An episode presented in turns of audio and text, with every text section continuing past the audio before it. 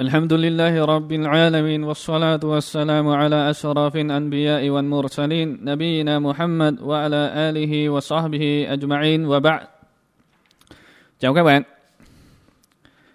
Hôm nay chúng ta sẽ đến với Tawhid Tawhid là một phần rất quan trọng đối với người Muslim bắt buộc phải biết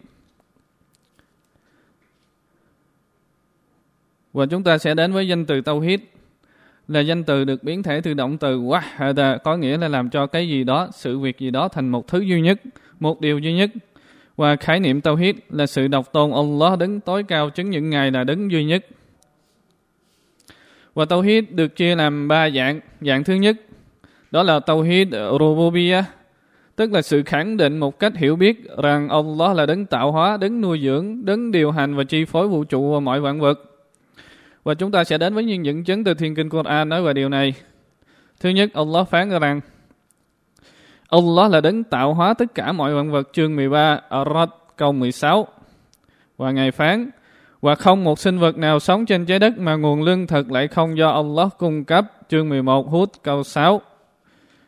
Và Ngài phán và ai là đấng điều và ai là đấng đã điều hành, chi phối và định đoạt mọi hoạt động của vũ trụ, chắc chắn chúng sẽ trả lời, đó là Allah, chương 10 Yunus, câu 31 Allah phán tiếp, đấy là sự tạo hóa của Allah, thế hãy chỉ cho ta xem, đâu là vật mà những ai khác ngài đã tạo? Chương 31 Luqman Man câu 11 và ngài phán tiếp, hoặc Đấng nào là đấng có thể cung dưỡng cho các ngươi nếu Ngài Allah muốn giữ nguồn lương thực của Ngài lại. Chương 67 Mun câu 21 Quả thật Allah đã tạo hóa mọi tạo vật có bản chất tự nhiên khẳng định dạng thức Tawhid Urububiyah của Ngài.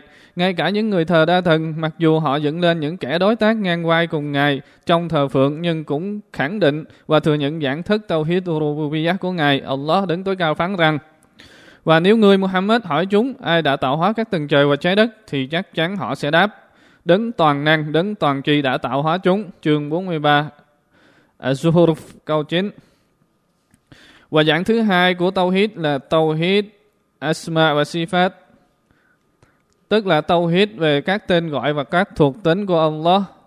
Đó là sự mô tả Allah với những gì mà chính Ngài đã tự mô tả về Ngài và những gì mà các vị thiên sứ của Ngài đã mô tả về Ngài không được suy diễn, so sánh hoặc cụ thể hóa một cách bóp méo và lệch lạc. Allah đứng tối cao phán rằng và Allah có những tên gọi tốt đẹp nhất và hoàn hảo nhất, bởi thế hãy gọi Ngài bằng các tên gọi đó và hãy tránh xa những những kẻ bóp méo tên gọi của Ngài, rồi họ sẽ lãnh đủ về tội của họ. Chương 7 An-A'raf câu 180. Và Allah phán tiếp rằng Allah không thượng đế nào khác ngoài, khác ngoài ngày và ngày mang những tên gọi tốt đẹp nhất chương 20 to hạ câu 8. Tất cả các tên gọi của Allah đều hàm chứa các thuộc tính của Ngài trong đó chẳng hạn như đấng hiểu biết là nói về sự hiểu biết của Ngài, đấng sáng suốt cho biết về sự thông thái của Ngài và đấng hàng nghe và hàng thấy cho biết Ngài có thuộc tính nghe và thấy. Cứ như vậy tất cả các tên gọi của Allah đều cho biết về các thuộc tính của Ngài. Allah đã cho chúng ta biết rằng Ngài có khuôn mặt, Ngài phán và sắc diện của thượng đế của người Muhammad, đứng quyền quy và vĩnh và quang vinh vĩnh vẫn còn mãi. Chương 55 Ar-Rahman, câu 27 và Allah cho biết rằng Ngài có hai tay Ngài phán. Không, hai tay của Ngài mở rộng. Chương 5 Al-Ma'idah, câu 64 những người ngoan đạo thuộc trường phái Sunnah và Jama'ah của thời Salaf, tức là thời Sahaba và thế hệ tiếp nối sau họ, và những ai theo gương họ đã khẳng định các tên gọi và các thuộc tính của Allah như như đã được nói trong Quran và Sunnah theo nghĩa đen của các lời mô tả, không suy diễn, không bóp méo ngôn từ, cũng như nội dung ý nghĩa của chúng. Tất cả họ đều phủ nhận sự so sánh các thuộc tính của Ngài với các thuộc tính và đặc điểm của vật của tạo vật. Bởi lẽ Ngài đã phán, không có bất cứ thứ gì giống Ngài cả và Ngài là đứng nghe và thấy chương 42 asura Câu 11 Và dạng thứ ba đó là Tawhid Uluhiyah, đó là sự độc tôn Allah trong việc thờ phượng. Giảng thức này liên quan đến hành động, lời nói công khai ra ngoài hay thầm kín bên trong của người bề tôi như thù A tức là cầu nguyện, khấn quái, nguyện thề, giết tế, hy vọng, lòng kính sợ, sự phó thác, yêu thích, ghét và ăn năn sám hối, vân vân. Và dạng tâu hiết này là điều trước tiên trong sứ mạng của các vị thiên sứ được ông Allah ra lệnh truyền bá và kêu gọi nhân loại đến với nó. Từ vị thiên sứ đầu tiên cho đến vị thiên sứ cuối cùng, Allah đứng tối cao phán. Và quả thật Allah đã cử phái đến với mỗi cộng đồng một vị sứ giả với mệnh lệnh rằng hãy thờ phượng Allah và tránh xa tà thần chương 16 An-Nahl câu 36 Tất cả mỗi vị thiên sứ đều bắt đầu sứ mạng của mình bằng sự tôn thờ Allah duy nhất Nabi Nuh, Hud, Saleh và Su'ib cầu xin Allah ban bằng an và phúc lành cho họ đã nói. Này hỡi người dân các ngươi hãy thờ phượng Allah. Các ngươi không có thượng đế nào khác ngoài ngài cả chương 7 An-A'raf câu 59 và Allah phán về lời kêu gọi của Nabi Ibrahim alayhisalam. Và hãy nhớ lại về Ibrahim khi y bảo người dân của y hãy thờ phượng Allah và hãy kính sợ Ngài. Chương 29 Al-Ankabut câu 16. Và Allah mặc khải cho Nabi của chúng ta Muhammad sallallahu alaihi wasallam. Ngài phán, hãy nói quả thật ta, Muhammad được lệnh phải thờ phượng Allah thành tâm thần phục duy nhất một mình Ngài. Chương 39 Az-Zumar câu 11. Dạng tâu huyết này là mấu chốt chủ yếu của sứ mạng truyền bá và kêu gọi của các vị thiên sứ bởi nó là nền tảng căn bản cho tất cả mọi hành động và việc làm. Không có nó, tất cả mọi hành động, mọi việc làm sẽ không có giá trị. Và nếu như dạng tâu huyết này không được chứng thực thì điều nghịch lại với nó sẽ xuất hiện, đó là shirik. Và hành vi shirik sẽ không bao giờ được Allah tha thứ như Ngài phán. Quả thật Allah không tha thứ cho hành vi shirik, tức là hành vi gán ghép một đối tác ngang hàng với Allah trong việc thờ phượng nhưng Ngài sẽ tha thứ cho những tội lỗi khác cho người nào Ngài muốn, và ai làm điều shirik với Allah thì quả thật y đã phạm phải một đại, một trọng tội không thể tha thứ. Chương 4 An-Nisa câu 48 và Ngài phán tiếp. Nếu ngươi làm điều shirik tức là thờ phượng một thần linh khác cùng với Allah thì việc làm của các ngươi sẽ trở thành vô nghĩa, và chắc chắn ngươi sẽ là đồng bọn của những kẻ thất bại thật thảm hại. Chương 39 Al-Zumar câu 65 và ba dạng tâu hết được nêu trên Điều tồn tại cùng với nhau không thể tách rời mỗi dạng tàu hít đều mang lại giá trị cho một tín đồ. Nếu như một người chỉ xác định một hay hai trong ba và bỏ lại một thì người đó chưa phải là người của giáo lý tàu hít. Allah đứng tối cao đã tạo ra hai loại sinh vật cao cấp nhất trên trái đất tức là jin, ma quỷ và con người. Chỉ vì mục đích vĩ đại đó là thờ phượng một mình Ngài không tổ hợp với Ngài một điều gì và phải bỏ hết tất cả những gì được thờ phượng khác Ngài. Allah đứng tối cao phán rằng và ta tạo hóa loài jin và loài người, mục đích chỉ để chúng thờ phượng riêng ta. Chương 51, Azariah câu 56. Có nghĩa là đọc thần hóa Ngài và, và trong câu kinh này đã trình bày rõ ràng về giáo lý Tauhid. Mục đích duy nhất là Allah tạo hóa con người và jin và mọi vạn vật chỉ để thờ phượng duy nhất một mình Ngài. Allah đứng tối cao phán. Há con người nghĩ rằng y được tự do tác quay tác quái ư chương 75 Anh Kiyama câu 36. Có nghĩa là con người không phải được tự do muốn làm gì thì làm không được lệnh làm gì cũng không có cấm điều gì mà con người được lệnh phải thờ phượng Allah như ngài đã phán trong kinh trong câu kinh khác. Hỡi nhân loại, hãy thờ phượng thượng đế của các ngươi chương 2 Al-Baqarah câu 21. Có nghĩa là hãy tôn thờ duy nhất một mình Ngài và đó là mục đích Ngài tạo ra các ngươi hỡi con người và đó cũng là điều mà Ngài đã cử phát các vị thiên sứ đến với các ngươi. Allah đứng tối cao đã thông tin cho biết rằng Ngài thực sự không cần đến họ mà chính họ mới là lệ thuộc vào Ngài trong mọi tình huống và hoàn cảnh ngày ngày phán. Và ta tạo hóa loài chuyện và loài người mục đích chỉ để chúng thờ phượng riêng ta. Ta không đòi hỏi bổng lộc từ chúng cũng không đòi hỏi chúng nuôi dưỡng ta. Quả thật ông ló mới là đứng ban bổng lộc cho tất cả. Ngài là đứng của mọi quyền lực và sức mạnh. Chương 51 Az-Zariyat câu 57 đến câu 58 Allah ra, ra lệnh bảo con người phải thờ phượng duy nhất một mình ngài không làm điều shirk với ngài một một thứ gì. Và từ bỏ tất cả những gì thờ phượng khác ngoài ngài ngài phán. Và quả thật Ta đã cử phái đến mỗi cộng đồng một vị sứ giả với mình lệnh rằng hãy thờ phượng Allah và tránh xa tà thần chương 16. anh đã hình cầu 36. Và ông Ibn Qayyim nói, tà thần là những gì mà người bề tôi đã tôn thờ chúng ngoài Allah hoặc quá mức đi theo và vâng lời chúng. Những gì được tôn thờ ngoài Allah như các bột tượng, những gì được đi theo như các vị thầy bói, thầy bùa và những vị vâng những gì vâng lời như các vị lãnh đạo, các vị thủ lĩnh khi họ làm khi họ bảo làm những việc trái nghịch lệnh của Allah. Allah đã thông tin biết rằng quả thật Ngài đã cử một phái mỗi vị thiên sứ đến với mỗi cộng đồng, mỗi dân tộc và mỗi thời đại của loài người kể từ khi xảy ra điều shirik trong cộng đồng của Nabi Nuh alayhi salam cho đến khi Nabi cuối cùng trong số các trong số các vị Nabi đó là Muhammad sallallahu alaihi wasallam. Và Ngài luôn ra lệnh cho họ hãy thờ phượng Allah và tránh xa tà thần, có nghĩa là chỉ tôn thờ Allah duy nhất và bỏ hết những gì tôn thờ ngoài Ngài. Bởi lẽ này, ta, tức là Allah đã tạo ra loài người và loài chim và cử phái các vị thiên sứ đến cũng như gửi xuống các kinh sách. Và lời của Ngài hãy thờ phượng Allah là một sự khẳng định và tránh xa tà thần là một sự phủ định. Đây là cách diễn đạt của Quran phủ định để mà khẳng định phủ định tất cả những gì được thờ phượng khác ngoài Allah và khẳng định Allah là đứng duy nhất được thờ phượng. Do đó sự phủ định không thôi sẽ không phải là tâu hít hoặc chỉ có khẳng định mà không phủ định thì cũng không phải là tâu hít.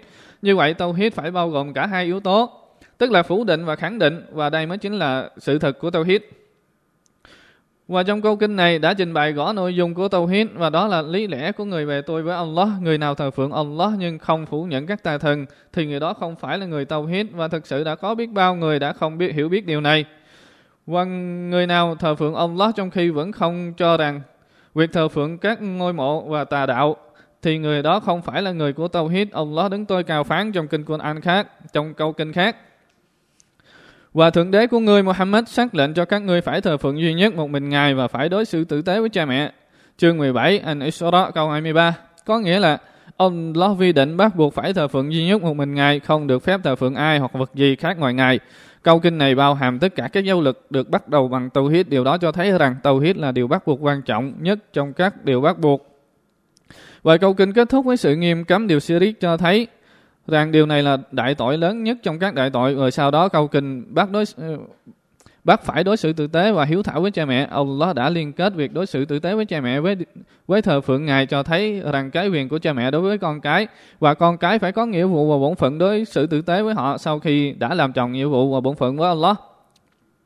Hơn nữa, việc hiếu thảo và ăn ở tử tế với cha mẹ còn là một trong số nguyên nhân được vào thiên đàng. Allah không chỉ rõ cách tử tế với cha mẹ mà ngài nói chung tất cả những hành vi, những điều đã được cho là, những điều cho cho là tử tế với họ. Và một trong những điều tử tế với họ là ăn nói từ tốn nhỏ nhẹ và tôn kính và cầu nguyện cho họ. Allah phán rằng trong chương An-Nisa, các ngươi hãy thờ phượng Allah và tuyệt đối không được riết với ngài và tổ hợp với ngài trong trong thờ phượng. Bất cứ điều gì chương 4 An-Nisa câu 36 Allah tối cao ra lệnh, các bề tôi của Ngài phải thờ phượng một Ngài một duy nhất, không tổ hợp Ngài với bất cứ ai vật gì ngoài Ngài, bởi lẽ Ngài đã là đứng tạo hóa, đứng nuôi dưỡng, đứng ban ân huệ và hồng phúc cho tất cả vật. Nên Ngài phải là đứng duy nhất đáng được tạo vật của Ngài thờ phượng, không ai hoặc vật gì trong tạo vật của Ngài có quyền thờ phượng. Ai khác mà chỉ cùng với Ngài. Trong câu kinh này, Ngài vừa ra lệnh bảo thờ phượng Ngài theo những gì Ngài quy định và nghiêm cấm sirik cho thấy rằng việc tránh xa sirik là điều kiện hai yếu tố làm cho sự thờ phượng có giá trị nơi Ngài. Do đó, các việc làm của người bề tôi từ việc dâng lễ nguyện so lá xuất xa cá, cầu xin tha thứ và những việc làm khác sẽ không được ông Lót chấp nhận ngoại trừ khi nào chỉ tôn thờ một mình Ngài duy nhất. Và câu kinh này được gọi là câu kinh 10 bổn phận vì nó được dựng 10 nghĩa vụ của người bề tôi mà ông Lót đã quy định. Tuy nhiên nó được bắt đầu bằng mệnh lệnh tâu hít, tức là tôn thờ ông Lót nhất và ngăn cấm điều sirik tức là tổ hợp với Ngài một đối tác ngang vai trong thờ phượng. Điều này cho thấy tâu huyết là điều quan trọng nhất các, trong các nghĩa vụ bắt buộc. Và sirik là tội lớn nhất trong các đại tội. Và ông Ibn Mas'ud radiyallahu anhu nói rằng Người nào muốn xem di ngôn của Muhammad cái nói lên sứ mạng cuối cùng của người thì hãy đọc lời phán của Allah. Allah phán rằng Hãy bảo họ Muhammad đến đây ta sẽ đọc cho các ngươi điều lệnh mà Thượng Đế của các ngươi đã cấm các ngươi rằng Chớ đừng bao giờ shirik với Allah một điều gì và ăn ở tử tế với cha mẹ của các ngươi. Chớ vì sợ nghèo mà các ngươi giết con cái của các ngươi, bởi ta mới là đứng cung dưỡng các ngươi và con cái của các ngươi. Và các ngươi chớ đến gần những điều sàm bậy một cách không khai hay thầm kín và chớ giết sinh mạng mà Allah đã nghiêm cấm, trừ trừ khi có lý do chính đáng đó là điều chỉ thị cho các ngươi Mong rằng các ngươi biết suy nghĩ và các ngươi chớ đến gần tài sản của trẻ mồ côi trừ phi với mục đích cải thiện nó cho đến khi trẻ mồ côi đến tuổi trưởng thành và hãy đo cho đúng và cân cho đủ. Ta chỉ bắt mỗi linh hồn gánh, gánh vác trách nhiệm tùy theo khả năng của nó. Và khi các ngươi nói năng thì hãy công bằng trong lời nói. Dẫu rằng nó có nghịch lại với bà con ruột thịt đi chăng nữa và các ngươi hãy làm tròn. Và lời giao ước với Allah.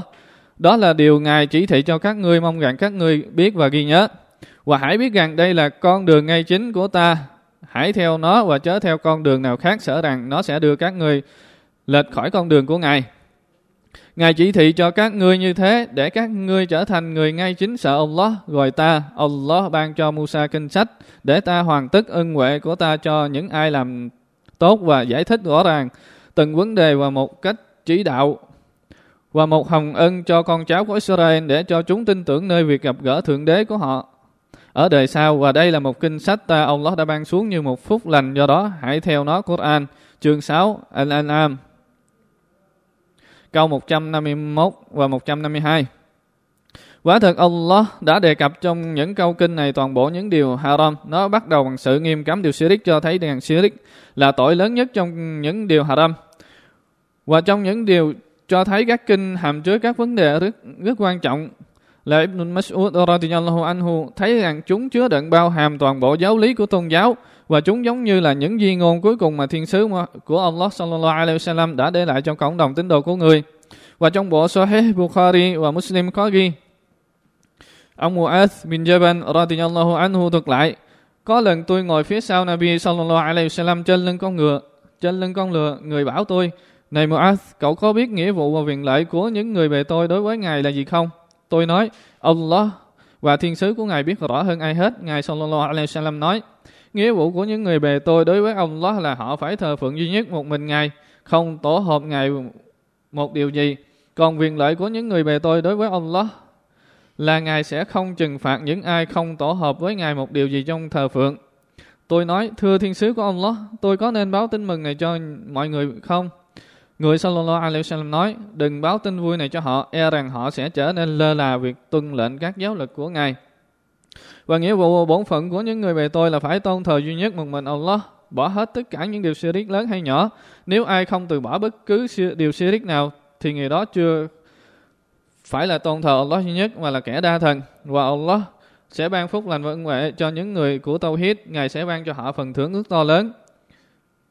Mu'az radiyallahu anhu đã có ý muốn báo tin vui về hồng phúc của, của Tawhid cho mọi người nhưng Nabi sallallahu alaihi wasallam đã ngăn cản vì sợ rằng khi nghe được điều này sẽ khiến họ trở nên lơ là với những việc làm ngoan đạo và, và thiện tốt chỉ vì luôn dựa vào điều này. Và từ hadith này cho chúng ta điều hữu ích rằng khuyến khích báo tin vui cho những người Muslim về sự việc trong đạo và trong đời, đồng thời cũng cho phép giấu kín kiến thức vì mục đích cải thiện. Cảm ơn các bạn.